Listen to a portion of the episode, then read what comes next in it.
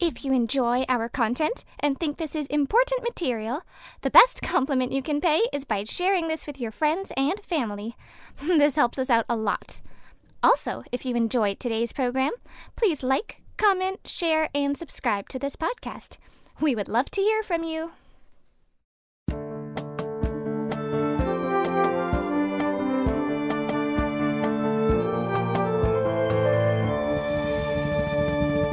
Truth in My Days podcast is sponsored by the Truth in My Days ministry. Welcome to the Truth in My Days podcast, where we defend the Word of God against the challenges of men. Series on the Creed. What is the Creed? Many evangelical scholars think that Paul's words in 1 Corinthians 15 3 7 are actually a creed, a statement of faith in the resurrection of Jesus that the early church created soon after Jesus' death and resurrection, and the apostles taught this creed to Paul after his conversion. If this is correct, they say, it means we have evidence for the resurrection dating only three to five years after the fact which is earlier than the Gospel books and provides solid evidence for our beliefs. But is this correct? And if not, are we undermining the credibility of the New Testament and its message by promoting it? John and Sonia have been discussing the alleged creed in 1 Corinthians 15 3 7, a statement of faith about the resurrection of Jesus Christ that Paul supposedly received from the apostles only a few years after the resurrection of Jesus and incorporated it into this letter. This early creed has been hailed as the key proof of the resurrection. But is it? Or is this claim causing more harm than good? We have seen that several apologists are emphasizing the supposed creed and downplaying the gospel books, which are early and far more detailed than these few verses in 1 Corinthians. We have seen that there is no actual proof for the claim that this creed dates to within three to five years after the resurrection, or indeed that it is a creed at all. The supposed evidence supporting the idea was examined and was found wanting.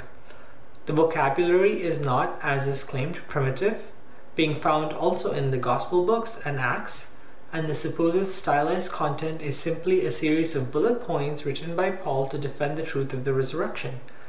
And the use of the Aramaic name Cephas for Peter is insignificant since Paul uses both names interchangeably throughout both 1 Corinthians and Galatians. We then looked at the evidence against this passage being an early creed. The first problem we looked at was that the passage includes a claim that, quote, he rose again the third day according to the scriptures. And we saw the evangelical scholars are unable to find any passage in the Old Testament that says this. In fact, it is in the New Testament, in the Gospel books, and since Paul used the Gospel according to Luke in his ministry, as is shown by 1 Timothy 5:18, it is reasonable to think that this is the scriptures to which he was referring to in 1 Corinthians 15:3. That is Luke. But regardless of which gospel book he was referring to, it shows that at least one gospel book, and possibly three, preceded this supposed creed. Preceded this supposed creed. So it cannot have been written three to five years after Jesus' resurrection. And again, the gospel books are shown to be better evidence. Now let us continue this discussion. We hope you enjoyed this multi-part series. Paul doesn't say that uh, the ultimate source of the gospel that I preached to you was not from men. He says the gospel that I preached to you was not from men, and he specifically says he was not taught it by men. The point he is trying to make is that he is not dependent on any human beings. He is an independent apostle of God and he is preaching this gospel that he got straight from the Lord. He was not taught it. So the idea of saying, well, yeah, Paul says he wasn't taught it, he didn't receive it from men. Well, really he did, but even so, the ultimate the ultimate source was was Jesus, and therefore when he says he didn't receive it from men, he did, but he says he did, wasn't taught it, but he, he was, but really he's just saying that, well, but the ultimate source was not from people. That that makes no sense in the context. He is referring to the gospel that he preached to them, not anything else, not an ultimate source of it or anything else. Here's another scholar. He says, the gospel that Paul received from Jesus and the apostles appears to be formulated here as a primitive creed used in the confession of faith of the early Christians. What do you think of that one? Well, I, I guess the, the problem is still that he says he didn't receive it from men. Yes. Where, where does this uh, commentator get off changing the gospel that he received? He says, I didn't receive it from men, I got it from Jesus. Changing and saying, well, he, he, he did receive it from Jesus and from men. Paul's explicit. He did not receive it from men. So this is a problem. These people are seeing the contradiction between what Paul says in Galatians and w- treating what's in First Corinthians as a creed. But instead of saying, well, I guess it's not a creed, which they they should be saying that based on the evidence we've already looked at. But instead of saying that, they're trying to find some way to reconcile the irreconcilable. Here, this, fellow seems to want to have his cake and eat it too claiming that Paul got the creed from both Jesus and the apostles, but that remains a contradiction to Paul's statement that he did not receive it from men.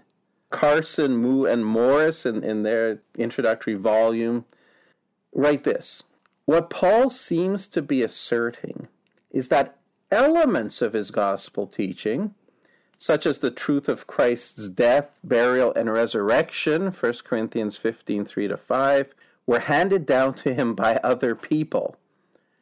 Where does he say that? I was so what Paul is asserting, and doesn't seem to be asserting, but is asserting and stating flat out is no, they were not handed down to him by other people. And, and even in the the passage in First Corinthians that's supposedly the creed, where, where does Paul say that it was handed to him from people? Well, he doesn't. He doesn't say that. And this is the problem. Once you've got this idea in your head that this is a creed, you just don't want to let go of that idea, regardless of what the evidence says. If we continue on in Carson, Moo, and Morris, they say some have found a contradiction in these claims of Paul. Well, yes, because there is a contradiction there. If 1 Corinthians 15 is a creed, there's no contradiction in Paul. There's a contradiction between Paul and the claim by scholars that this is a creed. So Carson, Moo, and Morris say a resolution is not hard to find. We need to distinguish between essence and form. The essence of the gospel that Jesus of Nazareth was truly the Son of God was revealed to Paul in one life changing moment on the Damascus Road. The form of the gospel, however, including the historical undergirding of the gospel events, certain phraseology used to express the new truth, and doubtless many other things were passed on to Paul by those before him. Well, that seems a little bit desperate. How, uh, how, where's the evidence for that? Well, there's no evidence for that. And again, in both passages, Paul says what he's talking about is the gospel that I preach to you.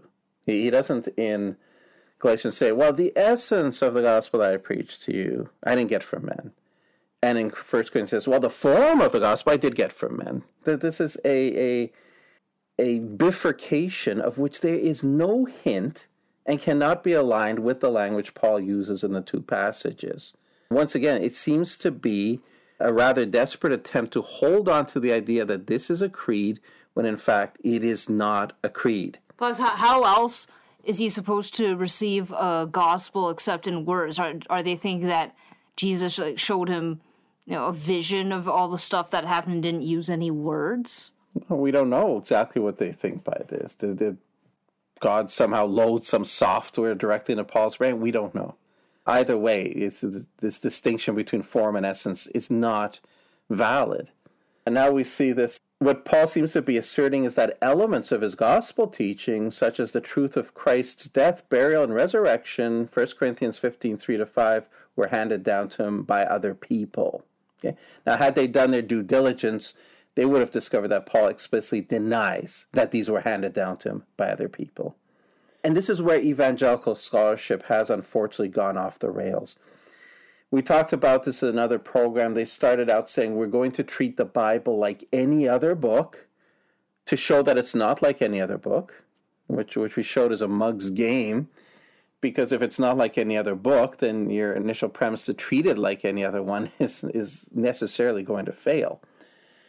So I'm not sure that was the real reason, but they said we're going to treat the Bible like any other book to show that it's not like any other book, which became we're going to treat the Bible like any other book, which now seems to have become, we think the Bible is just another book. And, and and does a person randomly insert bifurcations of words into any other book? Please note that this is a multi part series. If you have missed any episodes and would like to listen to them, they will all be available on our YouTube channel and on Spotify, Apple Podcasts, and Google Podcasts. You can find the links to these on our website, truthinmydays.com, or you can look for Truth in My Days on YouTube as one word. I suppose if it's possible if somewhere else the plain text of scripture contradicts one of one of their views, they might try to do that.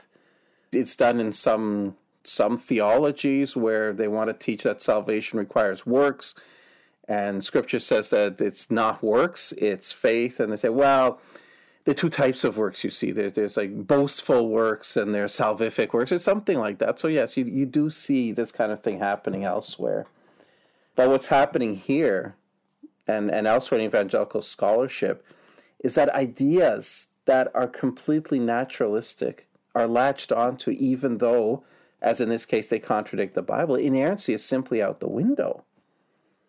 Yeah, it, it, it seems like it would be it would require a lot less mental gymnastics to just actually use the gospel books as one's evidence instead of doing everything you can just to accept the late dates.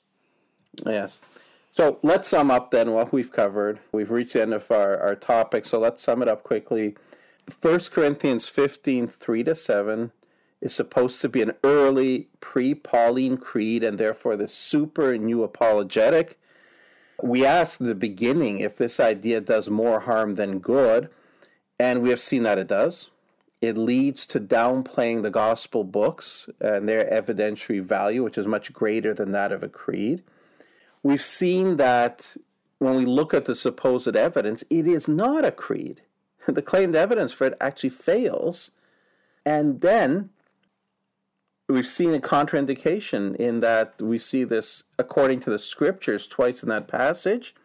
And that cannot, it doesn't refer to any Old Testament scriptures, it has to refer to one of the gospel books, which means it cannot have been early as these people claim. The worst thing, though, the worst thing about it is it creates this contradiction in the Bible. It creates a contradiction in Paul. And I'm telling you, the liberal skeptics will laugh all the way to the bank on this one. Oh, look at you. You say we should trust the Bible. It's an early creed. Paul's telling us that, but you've just shown us Paul's a liar because here Paul says this is a creed, which you tell us you got from people. Elsewhere he tells us, no, no, I didn't do that. This is what's happening, folks, in evangelical scholarship. We have to start getting back to the idea of inerrancy and moving from there in our analyses. Well, thanks for discussing this topic, John. There might be some people out there who are not going to be happy about letting go of the creed, but the truth has to be told. I agree. Thank you, Sonia. Thank you for listening to the Truth in My Days podcast with John Torse. If you like our content, please share this information with family and friends. It helps us a lot. We also would love to hear from you. You can reach us on Facebook, Instagram, and YouTube by searching Truth in My Days as one word again. Truth in My Days as one word. No spaces in between. Or reach us by email at info at truthinmydays.com. You may also visit our website for more comprehensive material and to learn more about our ministry. Our website is truthinmydays.com. Thank you.